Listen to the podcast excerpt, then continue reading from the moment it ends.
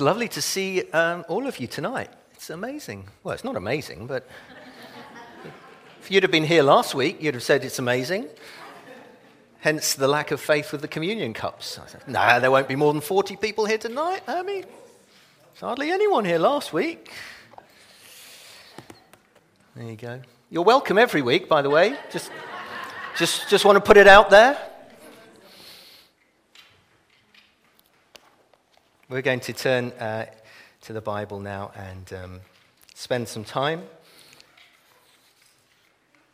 with the scriptures.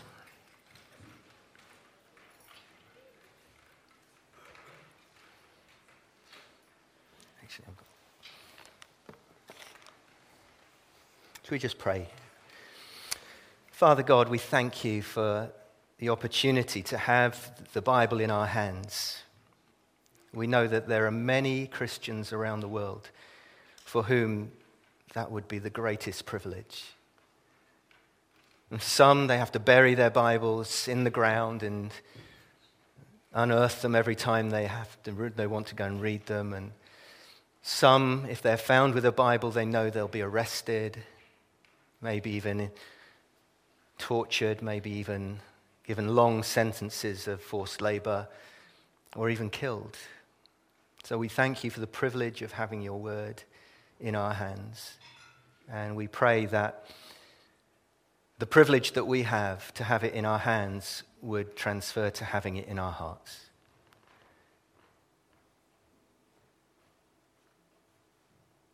So, would you, by your Holy Spirit, week by week, in our daily readings, and as we gather and look at your word together, would you speak? Through it. In Jesus' name. Amen.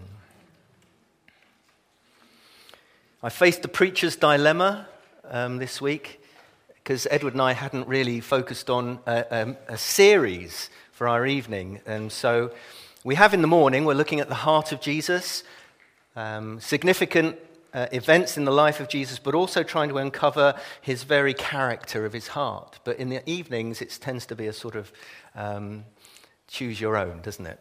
But I was quite struck uh, last week with Edwards talking about wisdom. And he introduced us to the theme of wisdom in the Bible. So I'm going to, just for tonight, maybe, who knows, continue that theme, okay? So, how do we find wisdom? How, to, how do we get wisdom? And in the Bible, there are wisdom literature in the books of Job, Ecclesiastes, and Proverbs. But how do we find wisdom? History teaches us that people and nations behave wisely once they have exhausted all other alternatives. Watch the news. These are quotes I found. The difference between a smart person and a wise person is the smart person knows what to say, the wise person knows whether or not to say it. That's good. And this I came across. There was never any argument about it. Fred was the wisest person in town. One day they asked him, What makes you so wise? Good judgment, Fred replied. And where did you get your good judgment from? Experience, he replied. Where did you get experience? From bad judgment, he replied.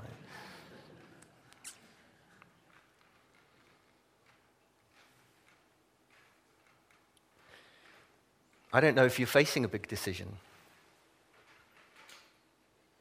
But I know that when we do face big decisions, we need wisdom. I know that behind some of the worst decisions I've made in my life has actually been the enemy of God. And the best decisions that I've made in my life has been led by the Lord.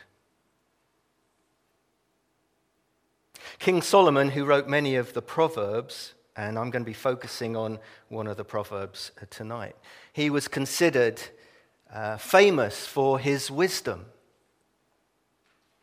And if I were to ask you what story uh, comes to your mind from the Bible of his wisdom, I asked Hermie this week, what one story? And she came up with the story that comes actually from 1 Kings. When two mothers came to him whether you remember this story or not. In the Bible, they're, they're two prostitutes in the same house, and they give birth to children at the same time. And overnight, one of the children dies. And the mother of the child that dies swaps that child with the living child. And they appear before Solomon. And he is to decide what to do. The woman whose child died denies that she swapped the child. She says, This child is mine, the living one is mine. The other lady says, The child is mine. Solomon says, Get me a sword.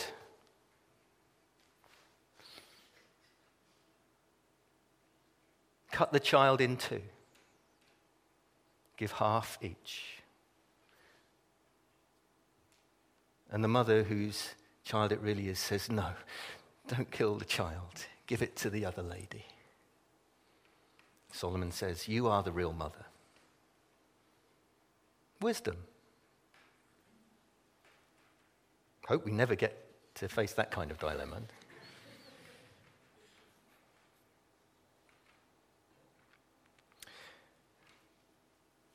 Proverbs 3 is one of my favorite chapters in Proverbs. And it's a go to one for you know, encouragement. But do you know what? I've read Proverbs so many times, and I've never realized that this passage contains something I've never seen before. Okay? See if you come across it. So I'm going to be reading from Proverbs 3, but from verse 13 to 20. Blessed are those who find wisdom, those who gain understanding for she is more profitable than silver and yields better returns than gold. She is more precious than rubies. Nothing you desire can compare with her.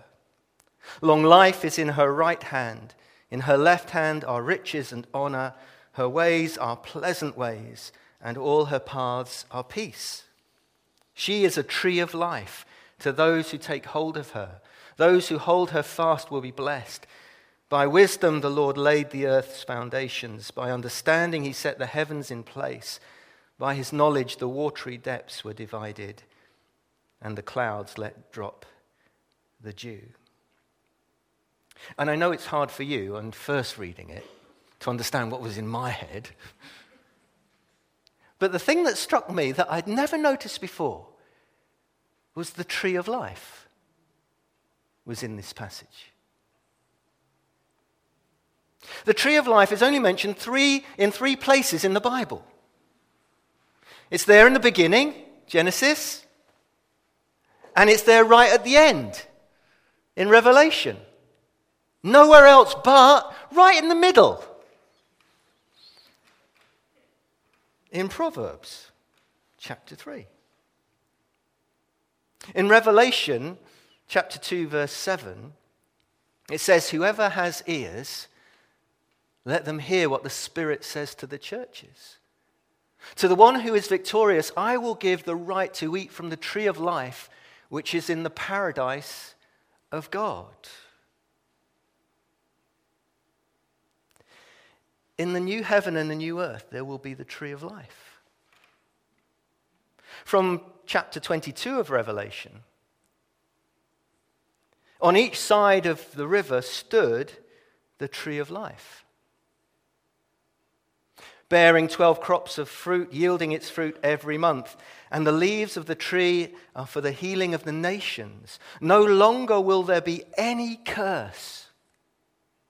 The throne of God and of the Lamb will be in the city, and his servants will serve him. There's a picture of the tree of life, but it almost gives the picture that it's not just one tree, loads of trees. and from Revelation 22 14. Blessed are those who wash their robes, that they may have the right to the tree of life and may go through the gates into the city. Thanks, Steve. And right here in Proverbs, in the middle of the Bible, it just struck me for the first time that he mentions tree of life. I found that really interesting. And Solomon, in his teaching about wisdom, doesn't want us just to whet our appetite for wisdom. He wants to teach us how to get wisdom. So, if you've ever read Genesis chapter 2 and chapter 3, if you've started reading the Bible in a year, you've, woohoo! Yep. We're into Job already. Well, I'm into Job anyway. But you'll know that God placed two important trees in the center of the Garden of Eden. Hang on a moment. There's a visual illustration. There you go. So I'm going to read from Genesis chapter 2, verse 8 and 9. Now the Lord God planted in the garden in the east, in Eden, and there he put the man he had formed. The Lord God made all kinds of trees grow out of the ground, trees that were pleasing to the eye and good for food. In the middle of the garden were the tree of life and the tree of the knowledge of good and evil. And the first one is the tree of life, which God creates so that Adam and Eve could eat its fruit and live forever. That's what it seems to imply from Genesis 3, verse 22. After Adam and Eve had sinned, it says, And the Lord God said, The man has now become like one of us, knowing good and evil. He must not be allowed to reach out his hand and take also from the tree of life and eat, and to live forever. Now, if you want a discussion about whether Adam and Eve were immortal or mortal by design, Edward is really pleased to meet up with you and discuss it. But what seems to be clear from the scriptures is that the tree of life appears to be a source of that ongoing life. That Adam and Eve, mankind's dependence on God, gives them life and they reaffirmed that every time they ate from the tree of life's fruit.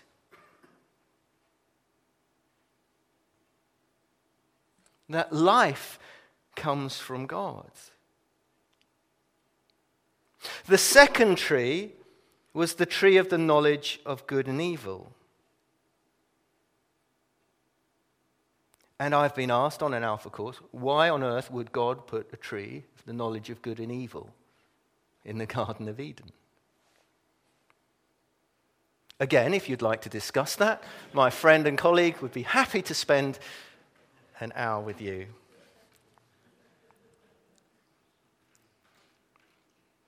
But it seems to me that God creates mankind, Adam and Eve, with free will. And the tree of the knowledge of good and evil is there, but he says, don't eat from it. Because if you eat from it, you will die. But the choice is there. The choice is yours. The choice is mine. So it seems to me that God creates us with that free will. So we can rely on human wisdom as a commodity rather than on the wisdom that comes from God. And you may know that the Hebrew word for knowledge is a bit more earthy, a bit more practical than the English equivalent. Adam literally knew Eve, and she conceived a son. So the knowledge of the tree of experience, it's experience good and evil, not just the knowledge of it. So when the snake comes, the devil, who was there before Adam and Eve, and before they sinned, he begins to tempt them. We know that Satan himself has free will. He's a created being, he's an angel who has fallen. And the devil tempts Eve by saying, if you want to be wise, if you want to be like God, where better to get wisdom from than the knowledge, the tree of the knowledge of good and evil? When you eat from it, your eyes will be opened and you will be like God, knowing good and evil. And she believed him. She believed the lie. She was deceived into thinking that its fruit was desirable for gaining wisdom. So she and Adam ate. They disobeyed God. They sinned. They brought a fatal curse on the human race. The curse that Jesus would die for, to remove. And once they'd sinned, Adam and Eve were banished from the garden. They were separated from the tree of life and subject to physical death, just as they had experienced that separation from God because of their sin, spiritual death. And they were not allowed to eat from the tree of life again. Listen to these words from Genesis 3. So the Lord God banished them from the Garden of Eden to work the ground from which he had been taken. After he drove the man out, he placed on the east side of the Garden of Eden cherubim and a flaming sword flashing back and forth to guard the way to the tree of life. Which is why I wanted to show you the Revelation passages that say the tree of life is restored in the new heaven and the new earth. And we are able to access it. And it's for the healing of the nations.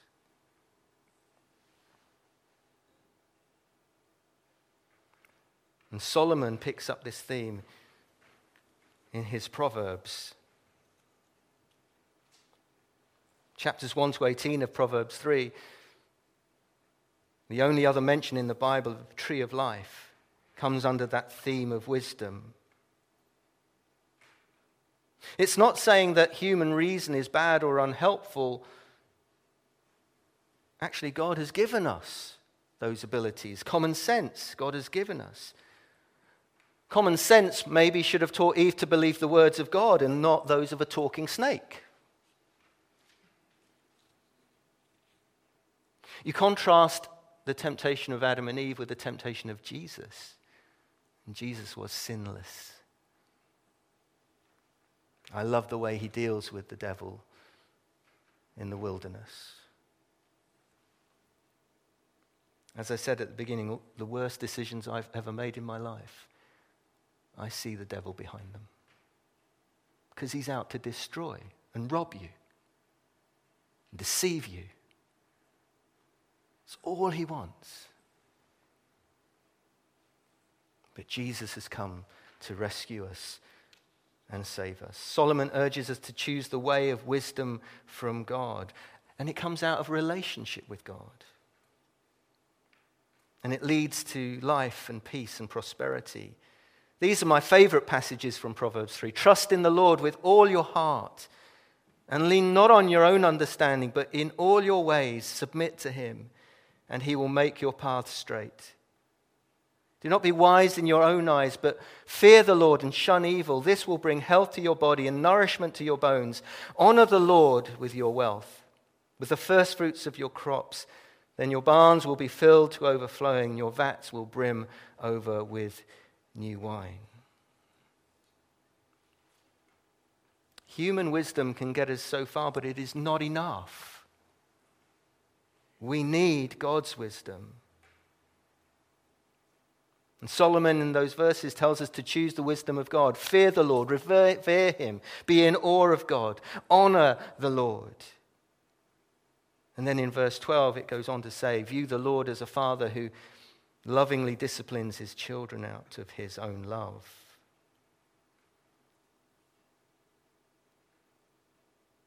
All the other ancient books of wisdom teach their readers to find wisdom through their fervent study.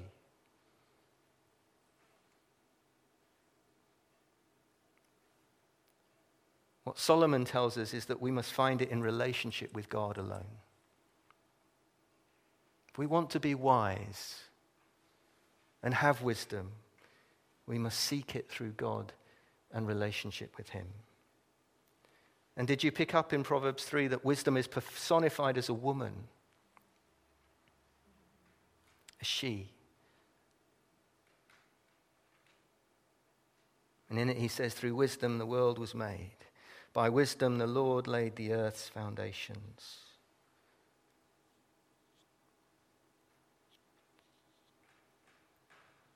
The Apostle Paul in the New Testament, in Romans 16, verse 27, says, The Father is the only wise God. In 1 Corinthians 1, verse 30, he says, Jesus has become for us wisdom from God. In Ephesians 1, verse 17, he says, The Holy Spirit is the spirit of wisdom. Wisdom comes from God. We gain wisdom through relationship with God. How do we get wisdom? Do we want to be wise? James, in his letter, says in uh, chapter 1, verse 5 If any of us lacks wisdom, me, we should ask God. And he gives generously to all without finding fault, and it will be given you. Adam and Eve were foolish to swap their paradise for the forbidden fruit. And we would be too if we failed to seek the Lord with all of our hearts as the fountain of all true wisdom.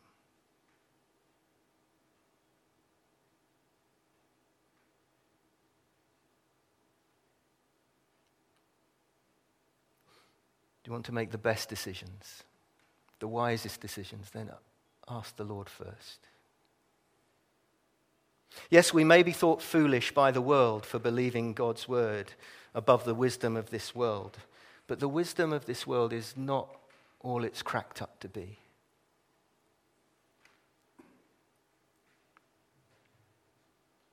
Paul again says in 1 Corinthians 1 the foolishness of God is wiser than human wisdom, and the weakness of God is stronger than human strength.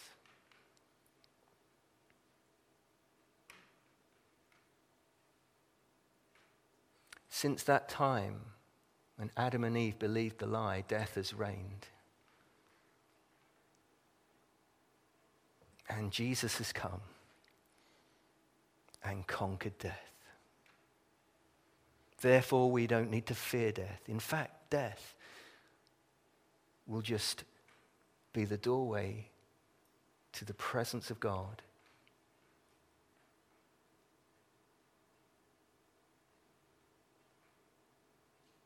It is the most amazing truth that he has broken the curse through his death on the cross. That you, that a fool like me, could have eternal life, to live in his presence, to enjoy the glory of whatever the heaven. We, won't, we haven't got the brains to conceive what it will be like but it's a promise. This is not all there is.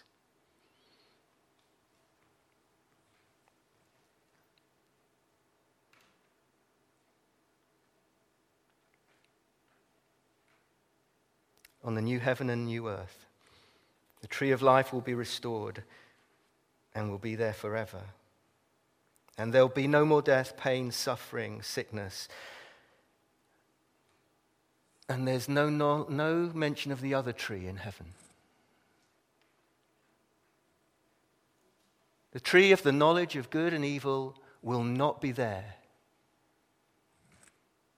because the curse has been broken. Sin has been atoned for, and we will desire it no more. It is because of Jesus and all that he's done for us. All that we've sung about tonight, all because of Jesus. The power of sin is broken, its penalty atoned for, and one day its presence will be no more. As the Revelation explains at the end of the Bible, what Jesus' death and resurrection means is that we once again get to eat from the tree of life and enjoy eternal life with God. Solomon mentions it once more in Proverbs chapter 11, verse 30 and 31. The fruit of the righteous is the tree of life, and the one who is wise saves lives. There's almost a hint here that if we seek God's wisdom, if we live in God's wisdom, we will become little trees of life for people. That every time we point someone to Jesus, every time we speak of his love and his grace for people, we can be a source of life for them. that people may be able to taste and see that the Lord is good. We're not to seek wisdom as a commodity, but the fruit of humble dependency on God. So if you're facing a decision, maybe tonight you just need to spend a moment in quietness just now and say, God, I want you to lead me. I want you to guide me. I need your wisdom. This is what I think but I would rather hear what you think. If there's a dilemma that you're facing. And James says that he gives generously to all those who ask. Do you want to be wise?